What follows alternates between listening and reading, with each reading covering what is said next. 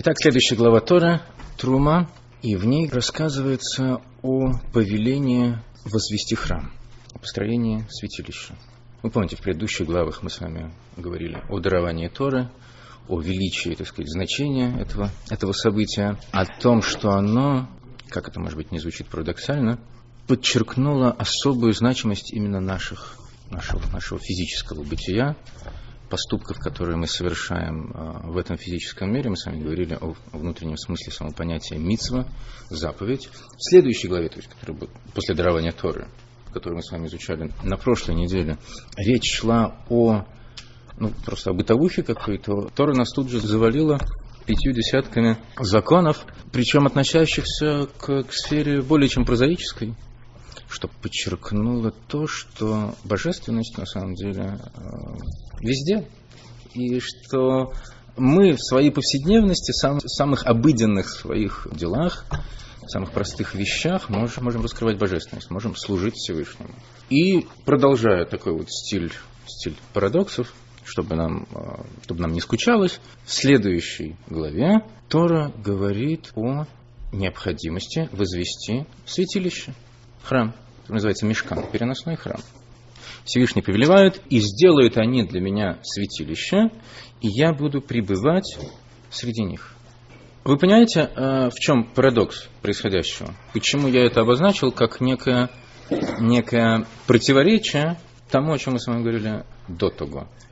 В прошлый раз мы с вами рассуждали о том, как, как мы всем, чем только можно, служим Всевышнему, каждым движением своим прозаическим можем на самом деле, можем его превратить в, в акт священнослужения.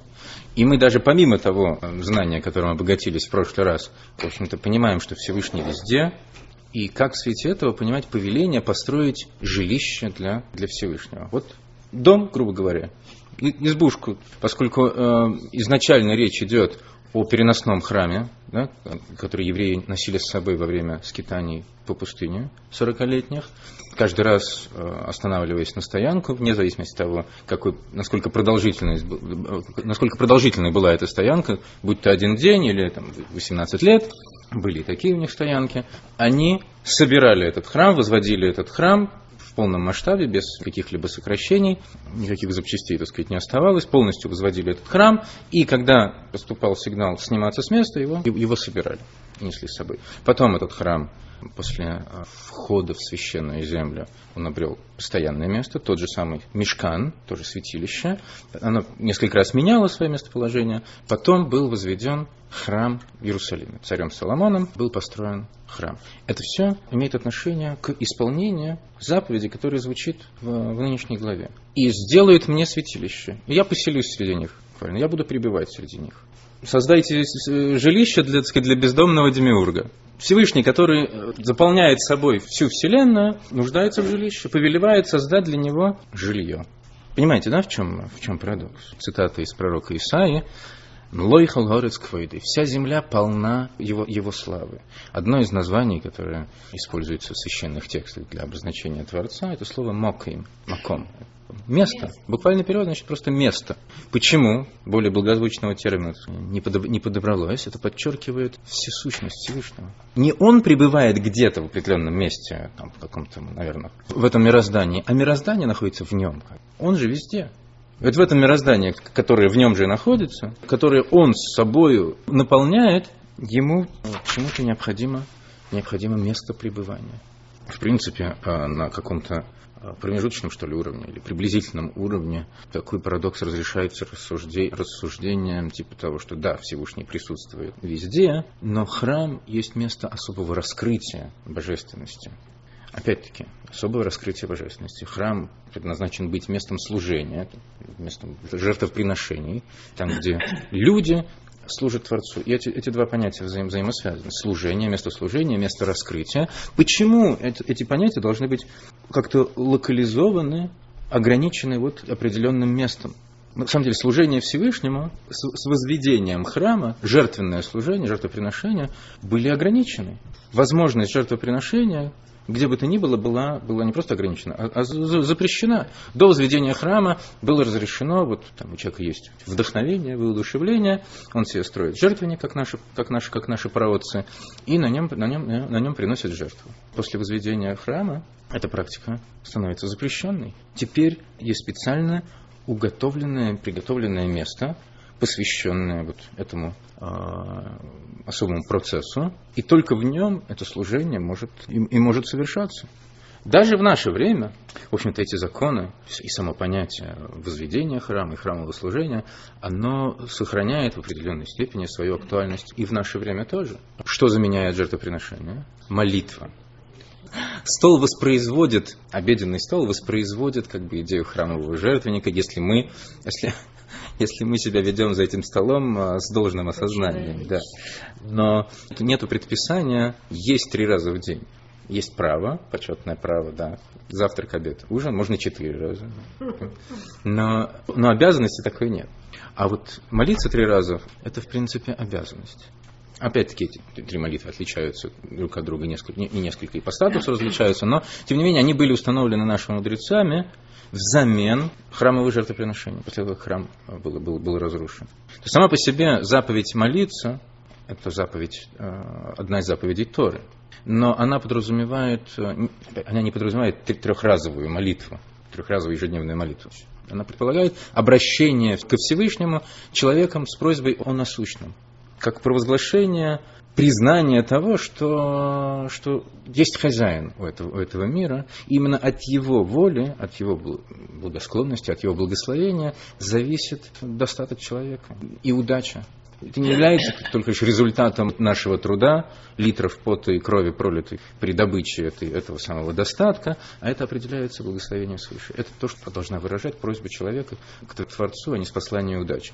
В, в этом суть, суть, суть этой заповеди, но она не предполагает трехразовую молитву. Раз в день задуматься о большом, о главном. А те молитвы, которые были установлены мудрецами, они не просто как бы развивают эту, эту идею, то есть, в принципе, как обычно, эти э, три ежедневные молитвы существовали и до того. А, утренняя была установлена, введена в обиход еще, еще нашим праотцом Авраамом, а послеполуденная Ицхаком и вечерняя Яковом, но потом это было установлено как, как, как, как обязательный распорядок, заменяющий, оказывающий на, мир, на мироздание воздействие, схожее с жертвоприношениями.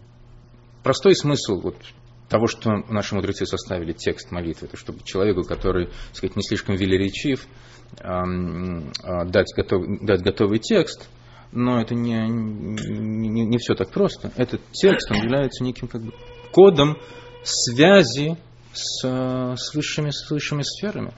Тексты молитв были установлены нашими мудрецами согласно мудрости Кабалы. И там каждая буква а, исключительно, исключительно важна. Когда э, Раби Шнару Залман составил, э, уточнил распорядок молитв, составив молитвенник Тейлат Ашем, э, известно, что он вернул с полпути отправленную в типографию рукопись только для того, чтобы исправить там даже не буковку, а огласовку. Так вот, в этом смысл, внутренний смысл наших, наших молитв. И к ним имеет, то, тоже имеет отношение идея храма. При том, что принципе, человек может обращаться к Всевышнему, где бы он ни находился, но особой силой воздействия, особой значимостью а, обладает молитва именно в месте, предназначенном для, для молитв. Это можно пока, пока еще мы это можем сформулировать в качестве вопроса. Всевышний что, так сказать, у него слуховые аппараты там находятся именно вот в этих местах, предназначенных для, для, для молитвы, в синагогах. За пределами их он уже не так хорошо слышит. Опять-таки, если он везде, зачем ему э, нужно это вот некое особое, особое место. Связь с молитвой можно подчеркнуть еще на одном, на одном примере. И особую значимость этого места – и значимость, соответственно, мест, воспроизводящих э, смысл, э, суть храма, ныне разбросанных, так сказать, по, по всей земле, то есть, то есть синагог. Э, помните сюжет о Якове, который расположился на ночлег на храмовой горе, не зная, что это храмовая гора, и удостоился видения, ангелы, движущиеся поступательно-возвратно вдоль, вдоль лестницы, соединяющей землю с небесами. Одно из значений этой лестницы – это как раз схема молитвы. Молитва – это то, что соединяет, соединяет, соединяет нас с, с, со Всевышним. И, и, и Яков, проснувшись, был в трепете, он понял, что вот то место, на котором он расположился на ночлег, священное место. Если ма, ма Ноэля Мок и Мазе, он говорит, как страшно это место. Это не иначе, как дом Божий и врата небес. То, что именно в этом месте он увидел лестницу, символизирующую молитву, как объясняется, означает, что вот именно это, это, это есть точка, то место, на котором был впоследствии построен, храм, есть точка, как бы соединяющая, как некий канал, соединяющий э, мир земной с, э, со, сфер, со сферами духовными. И именно туда, именно через этот канал устремляются в высшие сферы наши, наши молитвы. Поэтому, когда молимся, мы стараемся даже лицом обратиться в сторону Иерусалима, в сторону храма. Опять-таки, здесь, может быть, не, не столь уж важно выверить направление там, до градуса зюйд-вест, я знаю, по, ком, по компасу. Здесь важнее мысленное сосредоточение, хотя бы ориентировочно, примерное направление, в том числе и вот в, ре, в реалиях физических, повернуть так сказать, свой, свой, свой, свой фасад священном направлении, тоже, тоже важно. И это тоже говорит о каких-то физических ограничениях. Почему нужно там, лицо направлять туда? Почему это место обозначается как, как, как вот такой вот канал, воронка, уходящая в бесконечность, в, в, духов, в духовные сферы? Окей, давайте попытаемся с этим разобраться. Действительно, зачем, зачем бесконечному Всевышнему нужно какое-то какое ограниченное, ограниченное пространство, которое он еще и называет своим жилищем. О, хорошая идея. То есть, может быть, Всевышний, на самом деле, это, э, это жилище, называя его своим жилищем, дает, дает для нас. Есть на самом деле в этом смысл? смысл? Как вот наглядное место проявления божественности. Но тем не менее, тем не менее, фраза «и сделают мне», сделает мне святилище, говорит о том, что это обусловлено не только как бы, вот нашей насущной необходимостью. Тем более. Есть такой смысл, смотрите, вернее, есть такое объяснение – поскольку э, реально эта заповедь евреями была получена после греха Золотого Тельца, есть интерпретация, говорящая о том, что они как бы не справились с, так сказать, скажем так, с верой во Всевышнего, полностью абстрагированного от формы. Вот нужно было некое наглядное, наглядное, наглядное пособие, как вы говорите, да, воплощение. Но на самом деле это объяснение, оно довольно поверхностно как бы а, выражает суть происходящего и смысл, смысл возведения храма. Давайте попытаемся, попытаемся копнуть немножко поглубже.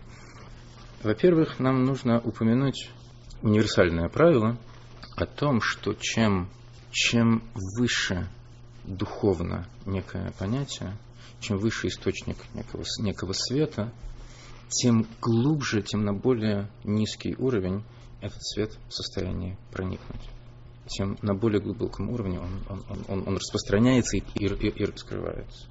Ну, как бы в физике э, мы сплошь и рядом встречаемся с наглядными проявлениями аналогичного, аналогичного правила. Представьте себе э, людей, прыгающих с вышки. Чем больше высота вышки, тем глубже в воду уходят э, ныряльщик. Так вот, э, в духовной сфере это правило работает аналогичным образом, что чем выше источник света, уровень света, с которого, уровень духовный, с которого этот свет не сходит, тем на более глубоком уровне, на более глубокий уровень он, он проникает. Теперь давайте проанализируем устройство, устройство храма, устройство святилища, вот того, той структуры, которая Всевышний захотел обозначить своим, для, для, своего, для своего пребывания. Во-первых, храм был построен из неживой материи. Иерусалимский храм был возведен из камня, то есть самый низший уровень вещества, из безмолвной материи. Святилище, переносной храм, мешкан, был возведен не из камня, он был возведен как раз из, из продуктов, которые в своем недавнем прошлом, прошлом были э, живыми существами, деревья и э, покровы из, из, из, из шерсти или шкуры э, животного тахаш, но при возведении храма эти, сказать, эти, эти предметы уже, уже, уже были нежив, неживыми, потеряли, так сказать, свои свойства роста, движения и так далее. И кроме того, специальными э, клиньями, колышками вся эта структура была заземлена.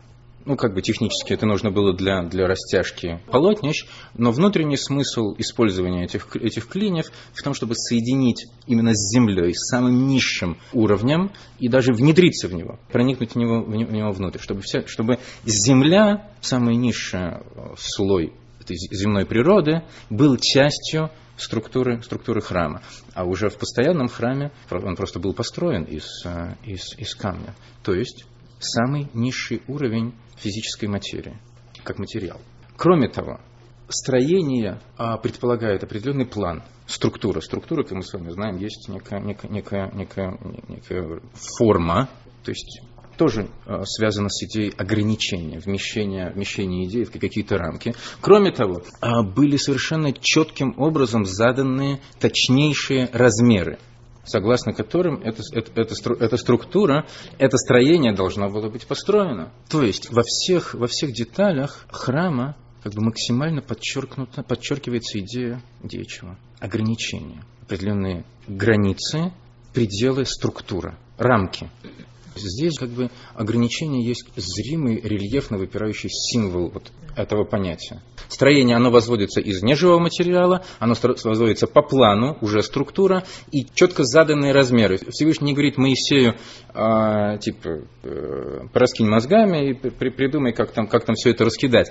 Четкие размеры, четкое расположение всех, всех, всех деталей. Это подчеркивает для нас идею ограничения что, наверное, весьма контрастирует э, с тем, как мы с вами по-простому, если не сказать фамильярно, воспринимаем Всевышнего.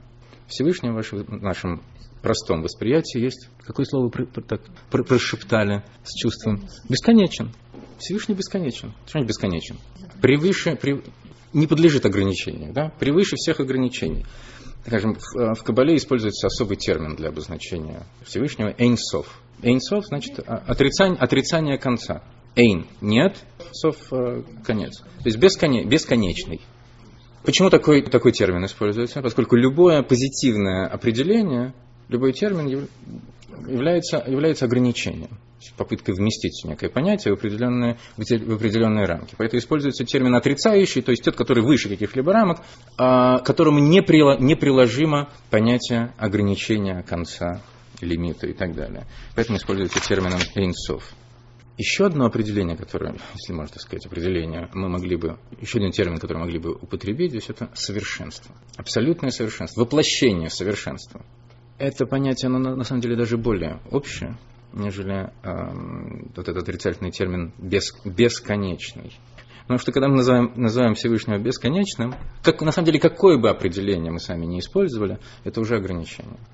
В Рэбе в одном из трудов э, написано, что даже слово «сущность», «ацмус», который как бы, ну, мы, пыта, мы пытаемся со, соотнести с ним сам, самое высшее так сказать, понимание Творца, оно уже является ограничением. Если это можно выразить каким-либо словом, это уже некое ограничение любое слово, которое вы можете произнести в качестве определения, оно уже будет в той или иной степени ограничивать. Но а, а, определение, определение бесконечности, оно в еще большей степени ограничивает Всевышнего. Если мы говорим, что вот Всевышний, он выше ограничений, то мы существенным образом, а, как бы сказать, сужа, сужа, сужа, сужаем э, сферу божественного. Мы как бы, мы как бы э, говорим о невозможности Всевышнего вот, э, быть, ограничить себя, быть, быть ограниченным. Так Творец в сути своей, на самом деле, превыше этого ограничения. Он в состоянии совмещать оба эти качества, бесконечности и, и, и ограниченности. Это то, что на, э, нашему разуму понять тяжело, знаете, как э, урок русского языка в, в грузинской школе. Дети, запомните, что кон и фасол пишутся с мягким знаком, а тарелька без. Понять это невозможно, нужно запомнить. Вот так и здесь понять это невозможно, и слава Богу. Если бы, мы, если бы мы могли это понять, то у нас должны были быть серьезные подозрения, имеет ли это отношение к так сказать, описанию, описанию Всевышнего. Поэтому, как, когда мы говорим о служении, возможном повсеместно, о том, что Всевышний раскрывается где бы то ни было, и, и служить Ему, обращаться к Нему можно где угодно, если бы этим ограничивалась наша возможность обращения к Нему и служения Ему, мы бы на самом деле, могли бы как-то дотянуться, обратиться и соотнестись лишь с, той, с тем аспектом божественности, про который можно сказать, что он бесконечен, он выше ограничений. Назначение храма, на самом деле, связать с более высоким уровнем божественности. С уровнем, который, к которому нельзя приложить никакое, э, никакое описание, ни что он выше ограничений, ни что он бесконечен, ни что он конечен. Это все, это все, это все оказывается, оказывается совмещенным. Всевышний совмещает в себе совершенно противоположные качества, если, если можно это назвать качествами. Он одновременно может быть бесконечно превознесен, удален, абстрагирован от чего бы то ни было, и в то же самое время он пребывает в, каждом, в, каждой, в каждой крупице мироздания. И то же самое точно так же, как он бесконечен, бесконечность не можно, нельзя рассматривать как некое свойство ограничивающего способности. Поэтому он может вы, при, повелеть сделать для себя некое ограниченное, причем всей, всей, всей своей атрибутикой символизирующее понятие ограниченности, место для пребывания, пребывания, раскрытия в этом земном мире, которое, кстати говоря, на самом деле тоже несет в себе некое совмещение этих двух идей ограниченности те, те аспекты, которые мы с вами уже, уже, уже, уже описали, и некой над, надприродной безграничности. Святая Святых, как, может быть, как вы наверняка знаете, находился, находился ковчег Завета, обладавший определенными, определенными размерами. У него размер был 2,5-2,5 локтя. Так вот, от стенки ковчега до ближайшей стенки святилища было 5 ама, 5 локтей. От другой стенки ковчега до ближайшей к ней стенки, стены святилища, было тоже 5 ама.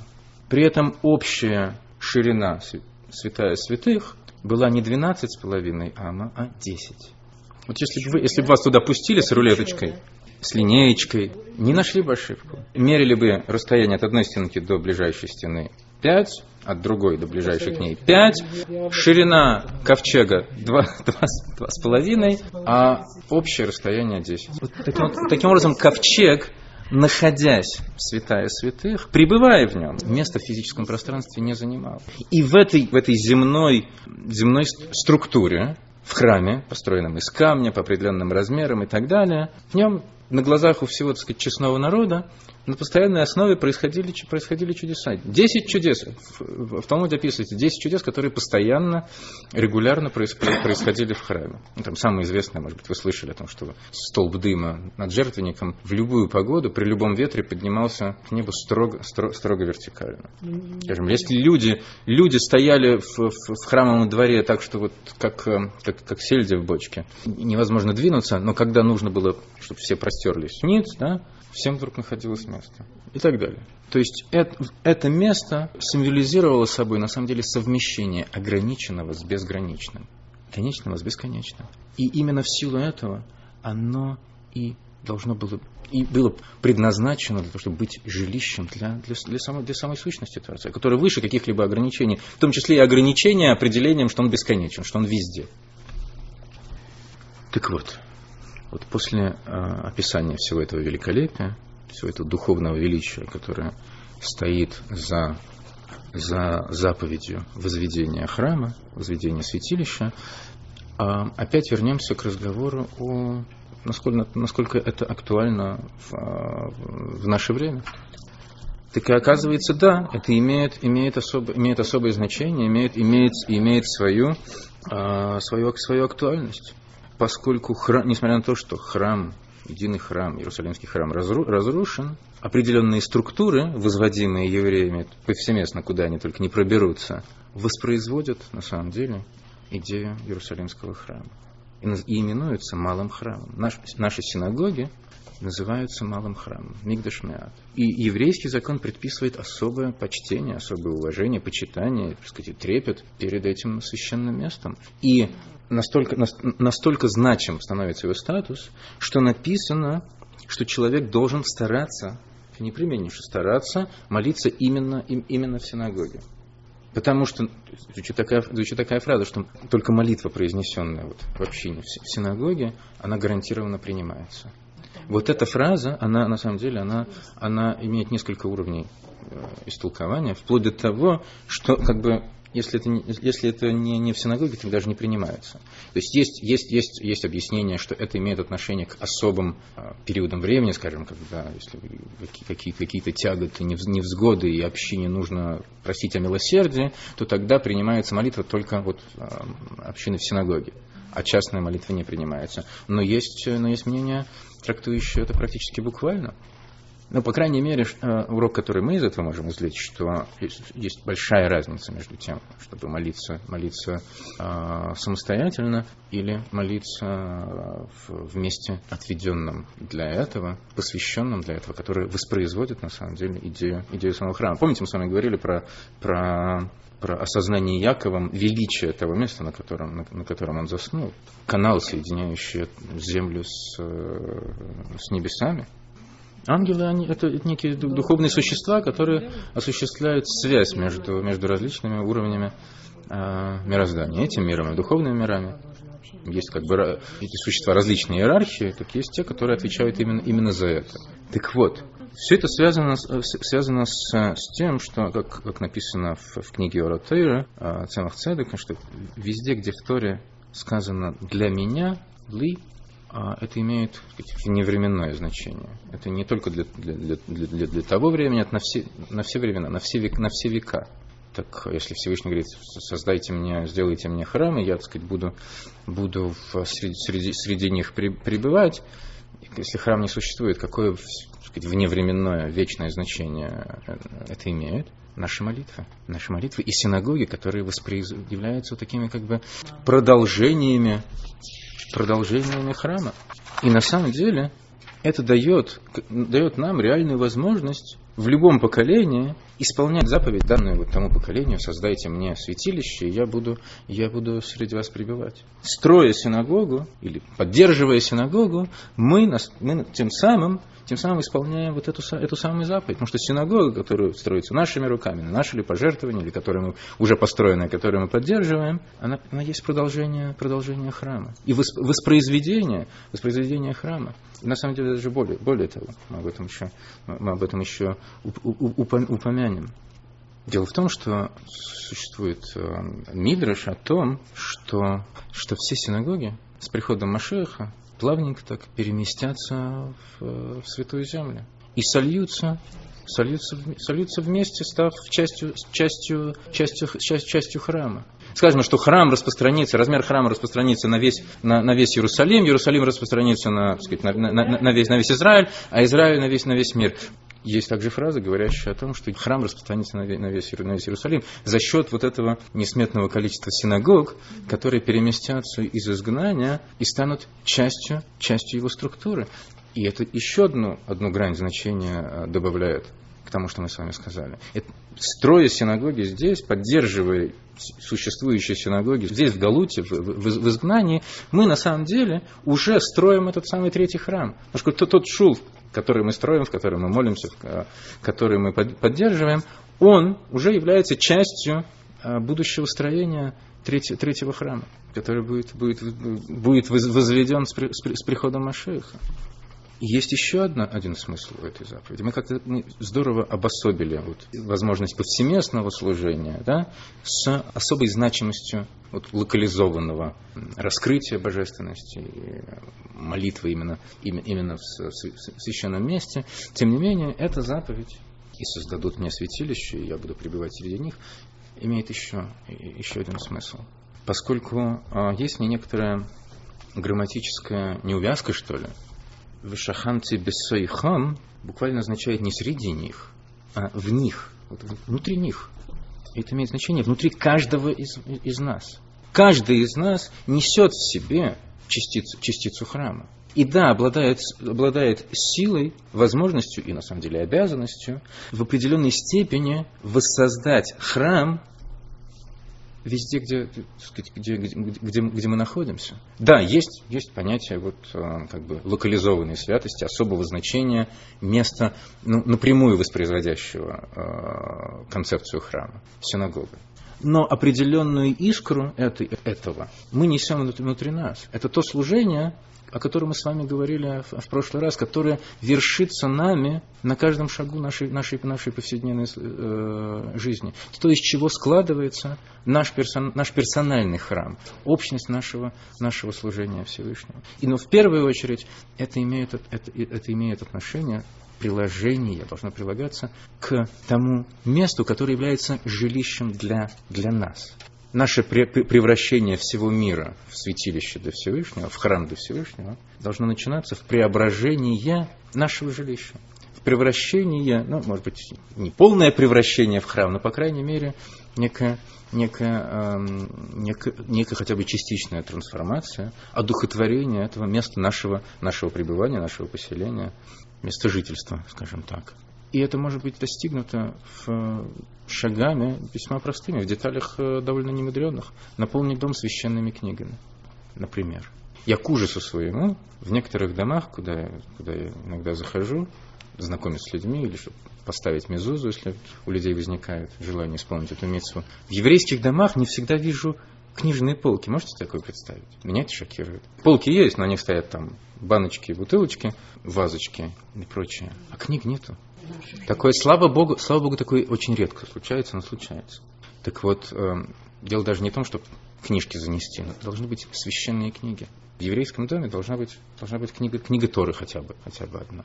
Мезузы, и копилочки для сдоки. Потому что это дает возможность человеку каждый день наполнить исполнение вот этой вот э, исключительно важной заповеди. Здесь даже не важна, не важна сумма, которую, которую человек опускает в эту копилочку. Это может быть одна, одна монетка. Но если это делается каждый день, то преображается сам день. Этот день, в течение которого свершилось исполнение этой великой заповеди, которая, как мы с вами говорили, в Иерусалимском Талмуде называется просто заповедь. Не, не, не словом «сдок», а просто словом, словом «заповедь». И как э, Рэбе говорил, что укрепление, прикрепление этой копилочки для цдоки на, на, на стену дома духовно укрепляет стены этого жилища. Таким вот образом, трансформируя наше жилище некое подобие, подобие храма, поддерживая и наполняя собой, да, при, при, своим приходом синагоги, которые являются не просто воспроизведением идеи храма, но некими кирпичиками, из которых будет построен третий храм, мы с вами все больше и больше приближаем, ускоряем наступление этого момента, тогда весь мир превратится в жилище для Всевышнего, тогда сама сущность его раскроется в материальном.